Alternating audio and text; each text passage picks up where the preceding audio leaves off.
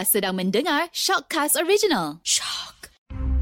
Jika anda diminta masuk ke sebuah bilik gelap untuk disoal siasat, apakah anda berjanji hanya akan berkata yang benar-benar? Tiada yang dusta atau selainnya, melainkan kenyataan yang benar sebenarnya.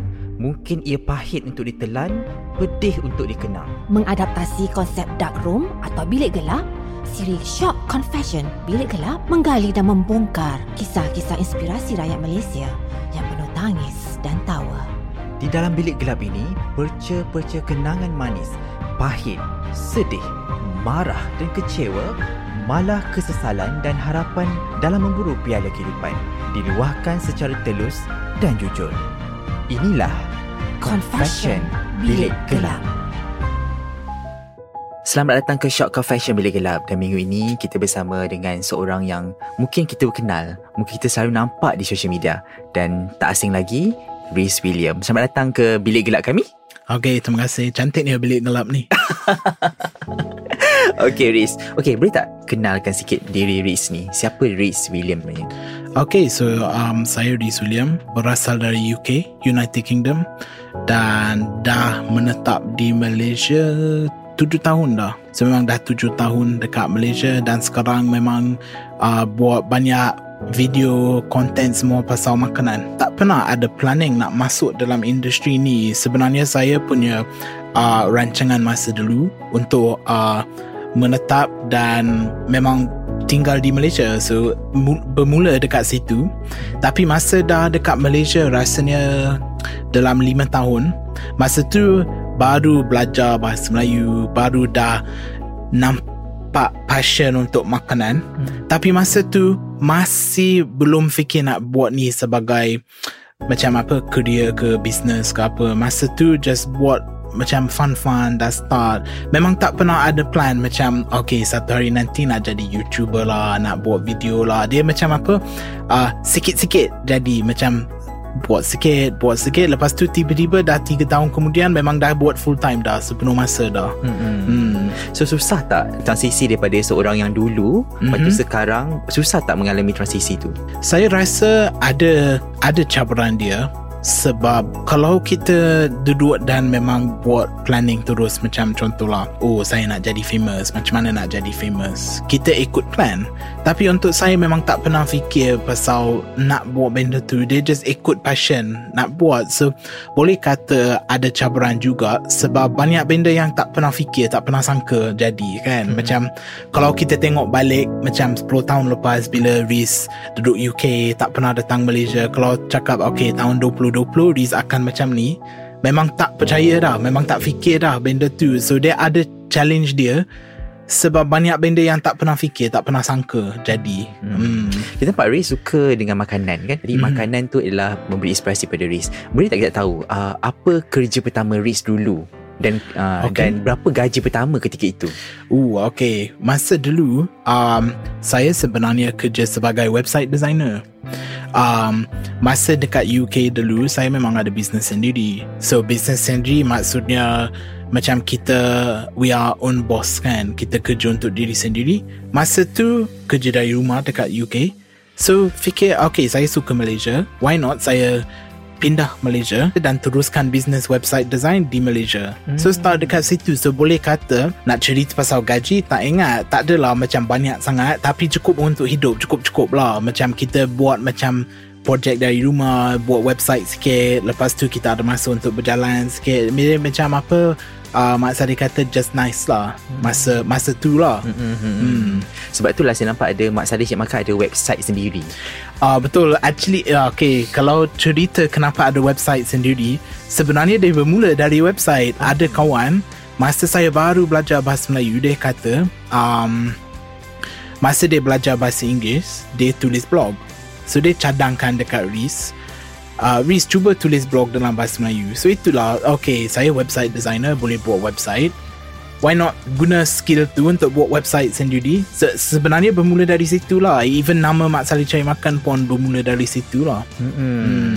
Saya rasa seorang yang sangat uh, uh, mengambil cabaran ya. Contoh Hmm. macam uh, sekarang berlaku di Malaysia ya, uh, seperti mana uh, kita study engineering contoh Mhm. uh, kita bekerja di luar daripada bidang itu ataupun Betul. mungkin mereka tak nak bekerja dari luar yang apa yang mereka study. Betul. Jadi saya tahu Iris macam walaupun study dalam bidang yang tak Mhm. berkaitan dengan makanan tapi Riz sekarang look at you now. Jadi Mhm. uh, apa nasihat kepada Riz untuk mereka yang memilih pekerjaan? mesti bermula dengan passion apa kita suka sebenarnya macam kalau ikut saya masa saya belajar dulu saya nak jadi uh, doktor nak belajar medical so dari medical ke website design akhirnya ke makanan bila saya jumpa orang yang betul-betul suka uh, kerja dia betul-betul ada passion jarang dia dengan apa dia belajar dulu So saya punya nasihat tu Kena betul-betul fikir Apa saya suka. Kalau ada satu benda je Saya nak bu- buat Selama hidup saya Apa tu Dan fokus pada situ Cuba cari you punya passion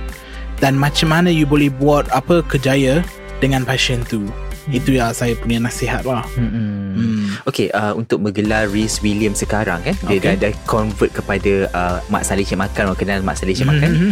Uh, apa perkara yang paling sukar? Pernah tak rasa give up? Rasa macam tak nak buat dah benda ni?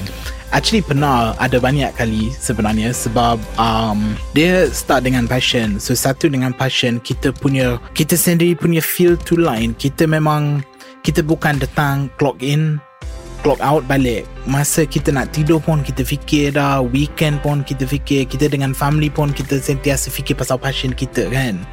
Itu pun boleh jadi cabaran sebab sekali kita dapat macam halangan ke contohlah uh, dengan saya kecaman ke macam tu dia punya rasa tu lain sebab dia bukan setakat kerja kita dia passion kita yang kena halangan tu. So kita punya rasa down tu jauh lagi dalam. Banyak kali rasa macam nak give up tapi satu yang saya selalu macam apa fikir sendirilah kita kena tengok uh, perjalanan tu. Perjalanan tu tak semestinya selalu up kena ada down. Janji kita sentiasa on the way up kan? Macam kita bayangkan kita naik gunung kan? Kita boleh tengok atas gunung yang kita nak pergi tapi masa kita naik tu kadang-kadang ada turun kadang-kadang ada sungai kadang-kadang ada macam semak yang kita kena lalu tapi kita still ikut. Janji kita still dengan naik. Walaupun kadang-kadang dia down. Macam orang kata roller coaster kan. So bila fikir yang tu kita boleh sebenarnya mengatasi kita punya period down. Walaupun dia still rasa down tapi kita still boleh macam push forward dalam challenge tu lah Saya, su- saya sebenarnya adore dengan Reese punya apa implement bahasa Melayu tu sebab saya rasa kalau saya mungkin uh, untuk belajar bahasa Inggeris sepenuhnya mungkin sukar. Jadi uh, untuk untuk mungkinlah saya orang yang baru nak nak nak contoh saya orang yang baru dalam nak belajar bahasa Melayu. Macam Hmm. Reese Reese mula dengan apa dulu? betul-betul mula dengan perkataan-perkataan yang uh, mudah yang yang basic lah macam apa kalau ada contoh dalam 15 perkataan boleh kata utama belajar tu dulu lepas tu cuba susun ayat. Ayat yang sangat-sangat uh, mudah dulu.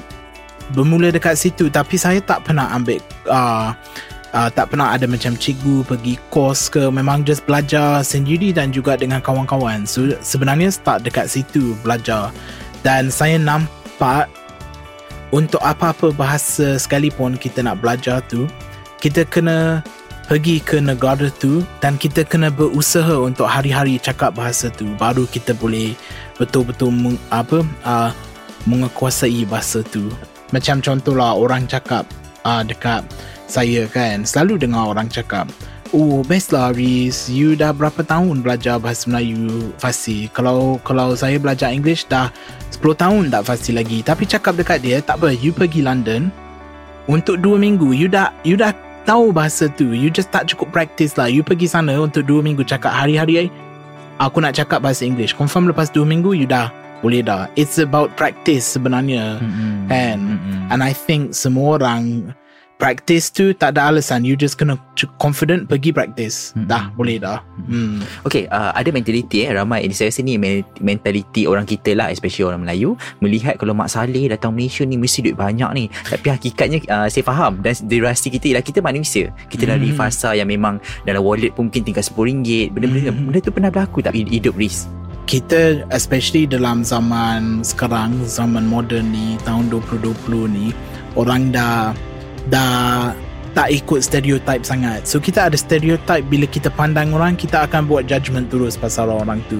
So sebagai contoh Mat Saleh dekat Malaysia kita tengok oh mesti kaya ni expat gaji RM10,000 RM20,000 tu. Dan boleh kata stereotype tu biasanya ada yang betul. Takkan dia tiba-tiba wujud stereotype tu biasanya dia ada something yang betul. Dia ada sesuatu yang betul dengan tu tapi tak tak selalunya betul so kita tengok contohlah dekat um, uh, Kuala Lumpur ni ada banyak Mat Saleh memang kaya. Memang dia tengok rumah kereta semua memang kaya lah. Dia expat gaji tinggi semua. Tapi bukan semua. Ada yang uh, datang sini sebagai backpacker tak ada duit semua.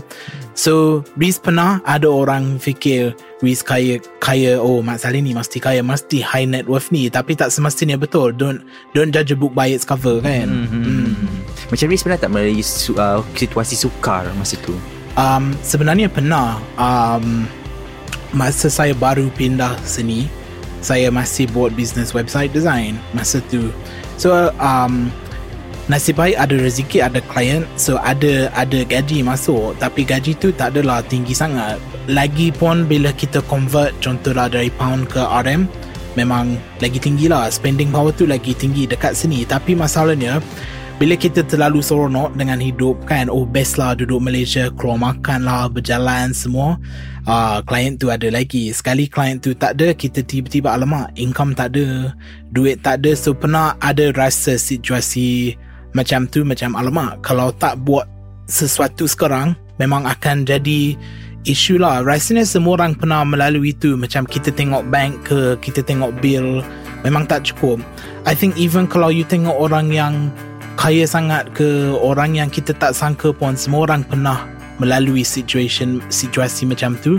They just uh, uh, you kena buat something lah. Kalau dah jadi jangan duduk macam oh susah lah hidup ni. You kena okay kena buat something kena kita kena buat um, action lah untuk overcome benda tu hmm. Apa maksud kejayaan bagi uh, bagi Riz? Sebabnya uh, setengah kejayaan didefinasikan berbeza mengikut uh, mengikut Hmm. setengah orang. Ada orang melihat kejayaan tu daripada kekayaan dia, mungkin Hmm. uh, lihat kejayaan tu daripada pangkat yang dia pegang. Jadi macam Riz sendiri apa apa yang kejayaan bagi Riz? Okay Definisi untuk saya tu sebenarnya banyak uh, ubah, banyak tukar daripada dulu. Kalau tanya Riz 10 tahun lepas dan tanya Riz sekarang memang dapat dua jawapan berbeza lah. um, saya punya definisi tu tak boleh ikut uh, duit wang semata-mata. Contohlah, oh dia berjaya, dia successful sebab dia ada contohlah 2 juta dalam akaun ke millionaire ke apa kan ataupun orang tu tak berjaya sebab dia tak ada duit. Sebenarnya untuk saya, saya nampak kalau you ada peluang untuk buat kerja yang you suka memang hari-hari bangun rasa seronok nak buat dan kalau you juga ada masa untuk meluangkan bersama family dan yang paling penting you rasa tenang diri tak stres you boleh contohlah duduk uh, dengan family meluangkan masa tak tak risau pasal kerja tak risau pasal duit semua tak semestinya you ada 2 juta dalam akaun kadang-kadang maybe just cukup-cukup tapi you rasa happy you rasa kerja you buat seronok passion tu ada you rasa tenang dan you rasa hidup memang happy untuk saya itu definisi sukses hmm. sebab you boleh ada 10 bilion dalam akaun tapi kalau you tak ada masa untuk family you rasa stress pergi kerja apa guna yang 10 bilion tu tak worth it kan tapi orang akan pandang duit je oh dia berjaya sebab ada duit tapi bagi saya itu bukan dia lebih kepada diri you rasa macam mana Bila kita melihat rejection dalam kehidupan ya, eh, uh, saya Okay. rasa saya percaya Riz pun melalui, melalui fasa rejection daripada Hmm. ramai banyak perkara kan. Jadi macam mana dan kadang-kadang rejection ni menyebabkan kita jadi depressed. Itu berlaku depression Hmm. yang sangat besar di Malaysia sekarang kan. Jadi uh, boleh tak cerita apa rejection yang yang pernah Riz lalui dan juga macam mana Riz nas- nasihatkan kepada adik-adik kat luar sana untuk hadapilah rejection ini dengan sepenuh hati. Hmm, kalau bukan ramai, semua orang akan melalui situation situasi rejection tu dan boleh menjadikan depression sebenarnya. Macam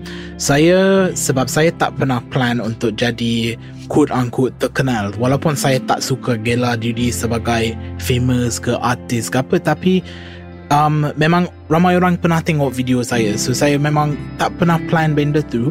Dan kita akan dapat satu level macam mungkin kita terlalu confident. Kita rasa semua orang suka. Sekali kita dapat kecaman ke kita ada orang yang betul ada orang suka tapi ada orang akan tak suka. Mungkin dia akan benci kita untuk apa kita buat. Dan yang tu kira boleh kata kira rejection juga sebab kita tak pernah fikir pun eh ada orang tak suka saya? Apa saya buat dekat dia? Lepas tu kita kena kecam teruk.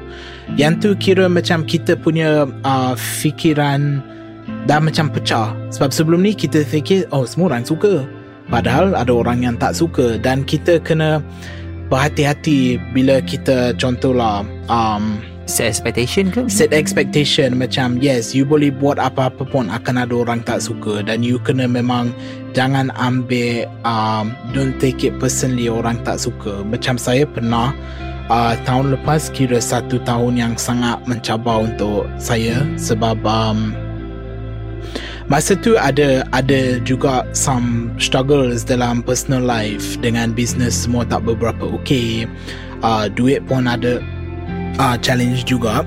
Dan masa tu saya dah start um, dapat macam some macam apa hate sikit. Macam ada orang yang kecam teruk. Tapi masalahnya saya layan tu. Hmm. so saya masuk Apa yang Twitter. dia kata? Apa yang dia kata? dia macam apa? Satu yang kita tak boleh menafikan. Risk yang Mak Salih cakap Melayu memang kalau Mak Salih cakap Melayu memang boleh kata senang sikit dapat viral dapat attention semua sebab ramai pernah buat. Uh, so dia ada orang yang dia tak suka benda tu. Mungkin dia orang yang dia sendiri cuba buat video ke apa-apa tapi tak menjadi. So dia dia macam apa tengok oh untuk Mak Salih ni senang je. So bila dia dia akan macam jadi marah juga. So dia akan kecam Riz macam apa? Banyak case tapi masalah de- dengan masa tu sebab hidup Riz sendiri pun tak beberapa tenang. Riz lawan orang macam ni. So selalu juga tahun lepas dekat Twitter gaduh dengan orang. Tapi dia dah jadi macam tak tahulah mungkin dia satu cara kita nak apa uh, meluahkan perasaan. So kita gaduh dengan orang. Dia kecam kita dia uh, insult ke mencarut kita mencarut balik. Lepas tu dia jadi cycle lah. Dan walaupun masa tu dia sangat-sangat senang nak jadi depressed ke sebab masa tu kita dalam bubble tu bila dapat kecaman banyak kita fikir semua orang kecam. Kita lupakan seribu orang yang cakap best lah kita suka apa you buat. Kita tengok 10 orang cakap dia tak suka dia sangat-sangat bahaya kalau kita dapat macam dalam negative spiral dekat situ. Dan I think sebenarnya the best way is to ignore. Macam saya punya strategi sekarang dekat uh, contohlah Twitter, social media semua memang dah tahu. Takkan puaskan semua orang So kita boleh ambil uh, criticism yang konstruktif Contohlah orang komen Riz lepas ni boleh tak you tolong buat macam ni ke? Jangan buat macam ni. Macam dia konstruktif Kita ambil yang tu sebagai feedback untuk kita improve. Tapi bila ada orang yang semata-mata just nak mencarut insult semua Memang kita tak dapat uh, manfaat langsung Better kita ignore, block dan move on Hmm. Kalau kita terlalu macam You boleh ada seratus orang cakap benda baik Tapi satu orang cakap benda negatif You akan fokus dekat satu orang tu. Dan kalau start macam tu Dia sangat-sangat susah nak get out of that situation. Boleh jadi depressed Better you just ignore je. Fokus dekat yang seratus orang yang cakap benda positif lah. Hmm. Ah, sorry panjang sangat. Jawapan tu Riz punya point tu takut tak sampai Eh, tak lah. apa, sampai, Ah, sampai. okay. I dapat. Ah. Okay Okay so uh, sebenarnya ini suatu benda yang sangat uh, bagus untuk kita pendengar-pendengar shock untuk kita uh, contohi eh. Mungkin kita dapat uh, kita boleh jangan sekadar mendengar kata-kata bagus saja. Kita pun kena dengar juga kata-kata buruk tu dan dan filter betul? Yes filter. Macam contoh lah Yang kata-kata buruk tu cuba ambil dari sudut positif. Macam apa?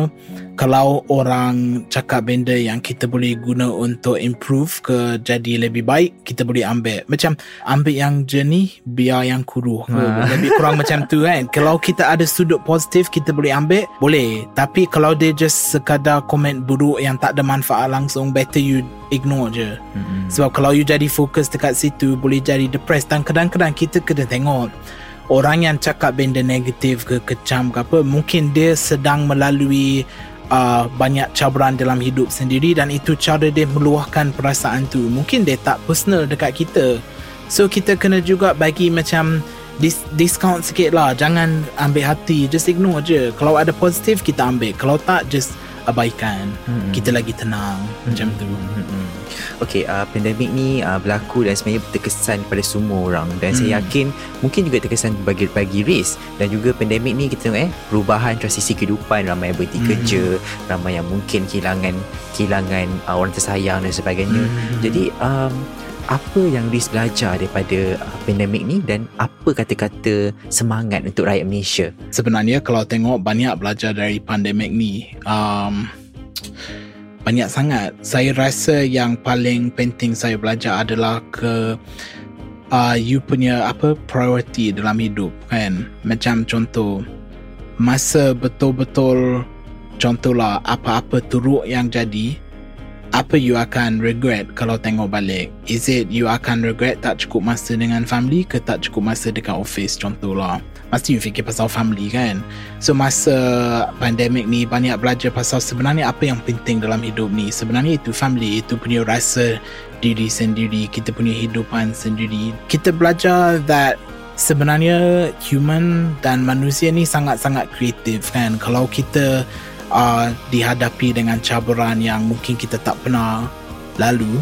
Sebenarnya ramai orang kreatif contoh orang hilang kerja tapi dia fikir pasal bisnes dia berusaha untuk buat something. Walaupun mungkin sikit contohlah jual makanan dari rumah dia punya creativity tu memang ada dan nampak satu dunia pun sama. Bila kita uh, ada cabaran pandemik ni kita boleh pilih dua sudut lah. Satu kita duduk ah tak fair lah Oh susah lah Ataupun kita fikir Okay inilah dah jadi. Aku tak boleh buat apa-apa Pasal pandemik ni. Apa aku boleh buat sekarang? Boleh jadi kreatif Dan nampak juga Ramai orang dah start business. Ramai orang sebenarnya Boleh kata Lebih berjaya sekarang Yang dah start business. Contohlah Hilang kerja So jual makanan dekat rumah. Lepas sebulan Jual makanan dekat rumah Gaji dia Income dia Lebih tinggi dari kerja dekat office kan? So banyak opportunity dekat situ Yang Riz nampak orang yang kreatif boleh make the most of it memang ada opportunity dekat situ. Mm-mm. tapi yang penting mindset lah sebab ada orang yang memang kesan teruk dengan pandemik ni. So dia bukan nak kata oh best lah pandemik pandemik ke apa kan. Dia lebih kepada mindset apa you nak buat? You nak fikir pasal negatif nak jadi depressed ke apa? Ke you nak okay benda ni memang dah jadi. Memang tak it's not fair kan. Tapi life tak fair. Mungkin apa kita boleh buat untuk mengatasi benda tu Riz nampak kuat Ya, kita nampak Riz kuat. Jadi uh, sebenarnya saya yakin Riz juga manusia. Kita ada rasa Hmm. Kita akan rasa kecewa Kita akan rasa uh, menangis. Jadi boleh tak uh, Riz cerita Bila last Riz menangis dan kenapa? Oh susah lah ni. Ni bukan soalan biasa Soalan biasanya Makanan apa you suka kan? Yang tu senang Dah ada dah. Bila last okay. menangis tu Macam aduh. Uh, Boleh kata tahun ni banyak menangis lah sebenarnya. Tahun ni dengan tahun lepas Banyak Dia Tengok macam apa Satu Riz belajar dengan pandemik ni Banyak sebenarnya. Kita belajar Belajar Siapa kawan yang sebenar. Siapa orang yang betul-betul Nak support kita. Where macam apa Mak Sali kata kan when times are good everyone's your friend. Tapi when times are bad you know who your real friends are kan? So banyak juga Riz belajar dan melalui tu tahun ni dan banyak benda terjadi tahun ni. Ada yang kecewa ada yang seronok tapi Riz selalu fikir pasal overall. Janji macam Riz cakap tadi kan as long as kita still going up memang kita akan ada down. Dan memang masa down tu kita akan rasa kecewa sangat menangis memang rasa nak give up. Tapi janji you still going up kan.